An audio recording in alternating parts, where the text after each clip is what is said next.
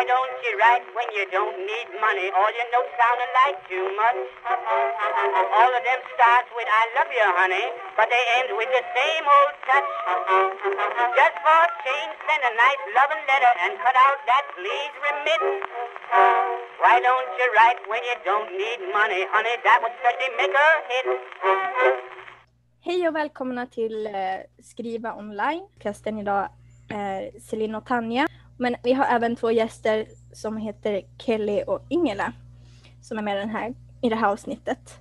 Jag, Celine var ju med förra gången och sen det var även Tanja men jag tänkte speciellt då på Ingela och Kelly. Så Ingela, du kan väl berätta lite eh, hur länge har du jobbat för Högabo och som skribent, online-skribent generellt?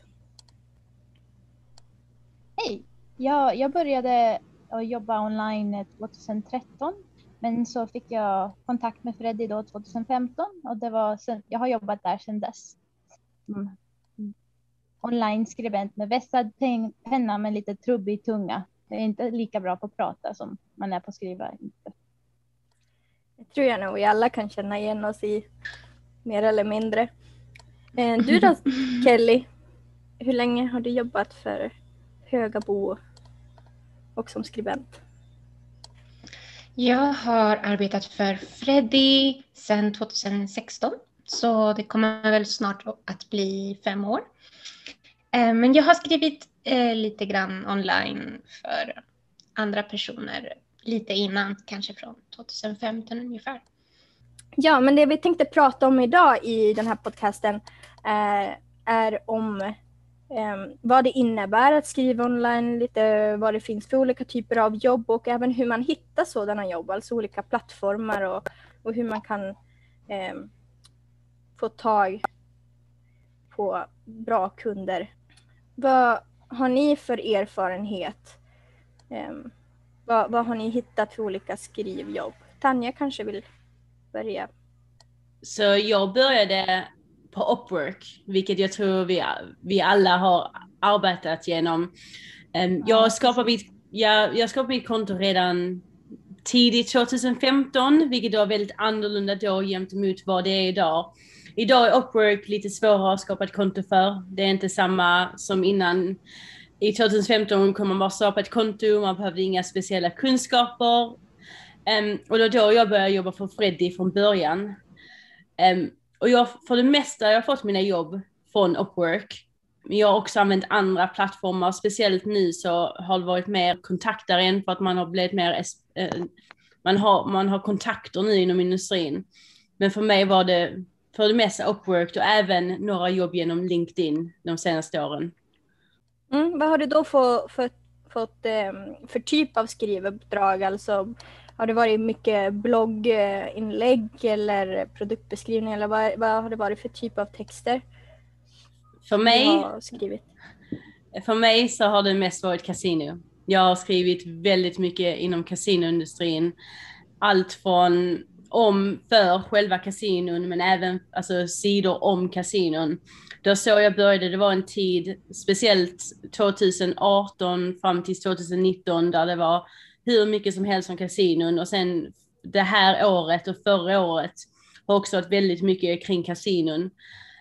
Så för mig har det varit mest det jag har jobbat med och det jag har mest erfarenhet med, vilket är tyvärr för kasino är inte alltid roligt att skriva för men som en skribent tar man jobben som betalar bra.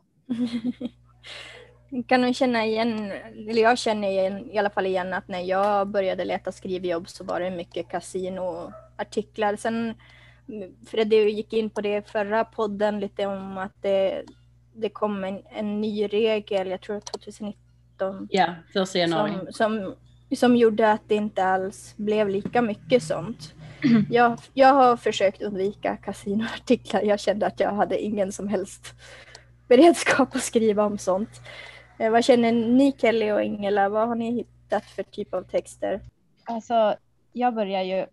Freddy skrev att han behövde skribenter och eh, jag tycker egentligen inte om att tacka nej till uppdrag, även om jag ibland känner att jag inte kan någonting om det. För att man lär sig ju. Så det var ungefär så jag började. Och eh, sedan dess så har jag skrivit om allt möjligt och samlat på mig ja, ganska slumpmässig mängd fakta om allt möjligt från katthotell till värmepumpar och kanske lymfmassage, kreditupplysningsföretag. Så det har varit lite av varje och det som jag gillar är att man lär sig hela tiden nya saker. Liksom man, man kan växa. Man skriver bara, man skriver bättre. Man måste ju skriva bra från början, men man skriver bättre och man lär sig så mycket intressant om så många olika saker. Och jag började mm. på Odesk 2013. Men sen blev det Upwork som jag tror vi alla har börjat där, som Tanja sa. Eh, och i början så var det ju lättare att börja, komma igång där, så jag tycker sån, sån tur där att jag kom in när jag kom in, för nu har jag ett jobb som jag absolut älskar, som eh, ja, kanske inte hade varit möjligt om jag skulle försöka ta mig in där nu, för det har ju blivit så ganska kostsamt också. När man, när man ska ta uppdrag. Ja, men det kanske vi kan prata om sen. Ja, precis. Vi, vi, kan, vi kan prata lite mer om de här plattformarna lite senare. Eh, de här uh, många olika ämnena, det är väl uh, mycket sådana här backoffice SEO-texter som handlar om sökordsoptimering som, som man får väldigt mycket varierande ämnen att skriva om. Oftast är det väl kortare det. texter. Massor om sökmotoroptimering, men också lite content också. Eller ja, mm. lite genom åren så hade det samlat på sig ganska mycket. Men ja, man tar ett uppdrag i taget. Precis. Jag har också stött på sådana produktbeskrivningar, men också mycket produktrecensioner som är väl lite mer åt det blogginlägg-hållet. Um, och eh, nyhetsjournalistik finns ju också men eh, jag tror väl att det kanske inte är någonting som... Är det någon av er som har erfarenhet av någon typ av ny, nyhetsjournalistik? Nej, Nej, inte än i alla fall. Precis, inte än. Man vet aldrig vad man kommer att landa på. Just det. Men det vore ju intressant. Det var det jag ville ja, när jag var yngre. Ja, det tycker jag också. Det är väl mm. kanske det många tänker på när de tänker på att skriva, eh, att jobba med att skriva professionellt. Det är väl kanske nyhetsjournalistik mm. och sånt. Men det är ju som vi ser, det är väl vanligare med sådana här um, backoffice-texter som för att boosta ens placering på Google och, yeah. och produktbeskrivningar och sånt. Det, mm. Ja, jag tänkte säga att om man har sån här äh, dålig eh, självkänsla heter det, man litar inte så mycket på sina texter, så är det ibland skönt att kunna skriva någonting, börja liksom komma igång med att skriva någonting som man är, vet att inte så många kommer att läsa. ja. Man kan skriva ner Google. Ja, faktiskt. Vem kommer att läsa den här? Det spelar ingen roll. ja, just det. Tack Ingela. Men vi känner ju alla igen det, för man har haft sådana här texter man har suttit med. Man bara, jag, nej det här går inte, men ingen kommer läsa den ändå. Det här är bara för att boosta Google, det är okej. Okay. Precis. Jag tror faktiskt att alla som skriver har känt det någon gång, även om man liksom skriver väldigt bra så tror man inte. Ja, men det är helt sant. Liksom som att höra sin egen röst från en, yeah. på en inspelning så låter det alltid konstigt. Det, det är helt mm. sant och det, det, är ibland svårt att få tillbaka, alltså få, få en självkänsla kring det. Um, för man blir väldigt självkritisk när man jobbar, i, jobbar med att skriva. Speciellt när man har skrivit väldigt många texter efter varandra. Då är det lätt att bara hitta ja. fel överallt. Ja. Och ibland kan man ju gå tillbaka och läsa, läsa sina gamla texter om man har lust att och vad fånig man känner sig då. Men då ser man hur mycket man har förbättrats liksom. Jag, jag började för Freddy, jag måste ha jobbat med dig då Kelly, för att jag jobbar också med när, de, när han skrev klädesbeskrivningar back in 2015. Jag jobbade bara för honom några månader ja, då. Men Jag hade inte velat gå tillbaka och läsa dem där. Det var mitt första skrivuppdrag någonsin. Åh! Det skulle jag vilja läsa. Uh, nej. Nej, men det konstiga är att, att du liksom sitter och tänker att mina texter de är så kassa. Men en annan som läste dem då på den tiden, jag kommer inte ihåg vems namn som stod på texterna då, men i, någon gång ibland så gick jag in och läste bara för att få lite inspiration. Men jag kan inte komma ihåg att någon text var dålig. Även om liksom, vi tycker det. Ja, ja men det, det, är, det är tur att man eh, inte behöver bestämma själv exakt vad det är som ska publiceras och så, för då tror jag inte det skulle bli så mycket texter. Eh, just det, precis. När det gäller en själv i alla fall. Um, men ja, vi var, vi var inne på temat var, var man kan hitta sådana jobb. Jag tror vi alla har erfarenhet då av Upwork kan vi komma fram till. Mm. Jag var ju också med där innan det blev så vansinnigt dyrt. Mm, jag hann, jag hann precis ja, börja bygga upp en profil för jag har, har ju som sagt inte jobbat lika länge som er med det här. Men eh, det, nu som sagt så, så är det alltså svårare för, för andra att komma in på den plattformen.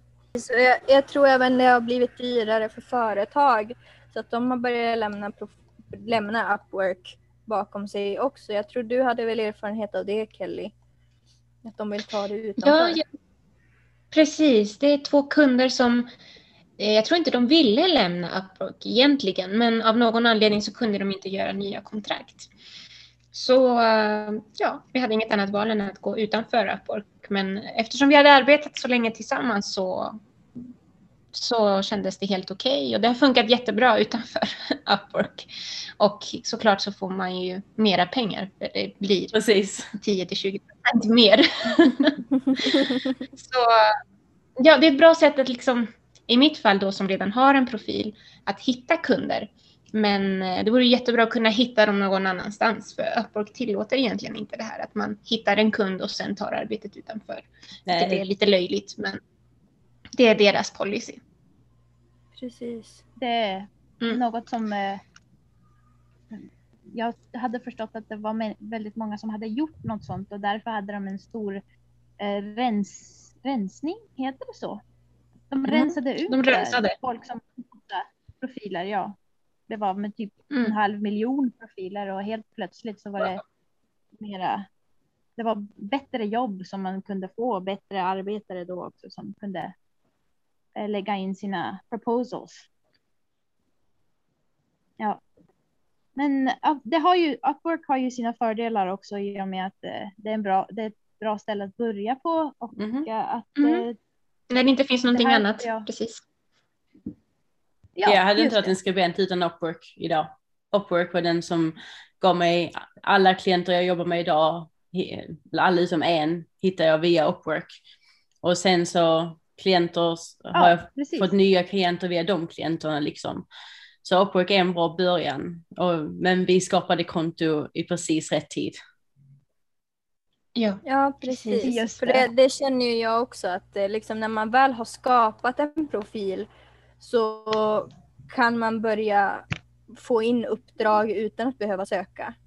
Eh, så det kan också vara en investering även för folk idag eventuellt att man liksom lägger de pengarna att liksom försöka hitta uppdrag och skapa en bra profil. För sen när, när man blir erbjuden jobb av folk som hittar, av företag som hittar ens profil så kostar inte det någonting för en som redan har en profil.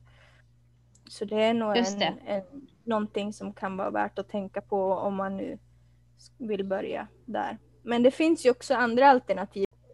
Vi har andra plattformar som vi också har använt. Um, är det någon som har uh, erfarenhet av någon annan plattform som, som man har hittat uppdrag på? LinkedIn har en hel del eh, offerter, även på andra språk. Eh, till exempel på, om man ska jämföra med Upwork så fanns det inte så bra arbeten om man kan spanska till exempel, om man vill skriva på spanska. Men LinkedIn har ganska mycket arbete där. Så eh, jag har inte själv börjat något kontrakt med någon på LinkedIn men jag har talat med många och det finns, jag tror att man kan hitta ganska bra kunder där. Ja. Speciellt om man redan har ett eget företag och kan fakturera och sådär så att man inte blir lurad på pengarna. Liksom. Men det är det som är saken som frilansare, att det är, det är svårt att börja nya kontrakt för att det har inte samma säkerhet. Jag har, jag har hittat en klient via LinkedIn, eller klienten hittade mig snarare via LinkedIn, vilket var produktbeskrivningar um, för, under julen, att skriva vilka julklappar man ska köpa till typ mamma, pappa och, och sen så han vissa produkter man var tvungna att skriva om. Men han bara skrev till mig på LinkedIn bara, oh, can you do this? Jag bara, yeah, for that money I can. Men, men, LinkedIn är jättebra för networking och man kan liksom söka efter jobb, man kan söka efter företag, så LinkedIn är ett jättebra alternativ. Det är bara att försöka bygga upp sin port portfolio på ett bra sätt. Yeah. Så att man ser, alltså ens profil ser attraktiv ut och det är alltid viktigt. Det är jättemånga som går in på din eh, profil på LinkedIn bara för att se vem du är och vilka jobb du har gjort. Just det. Och sen om du glömmer att kolla, om du glömmer att gå in på, på appen då och kolla vad som har hänt så skicka appen mail till dig. Den och den har tittat på din profil. Ska du inte kolla om de vill ha jobb från dig? Ja, eller något sånt. Så det är ju alltid kul, man blir påmind. Även om man har jobb så blir man påmind om att det finns mer jobb, fler jobb. Och så få mail om alla lediga platser som finns också. Det är ju, det är ju kul. Yeah. Det är det som är saken, det finns så mycket jobb men det är som Celine sa innan, att folk, jag tror folk tror att skriva för pengar är antingen att man är en journalist eller säga att man är kanske en författare som lever på sina böcker.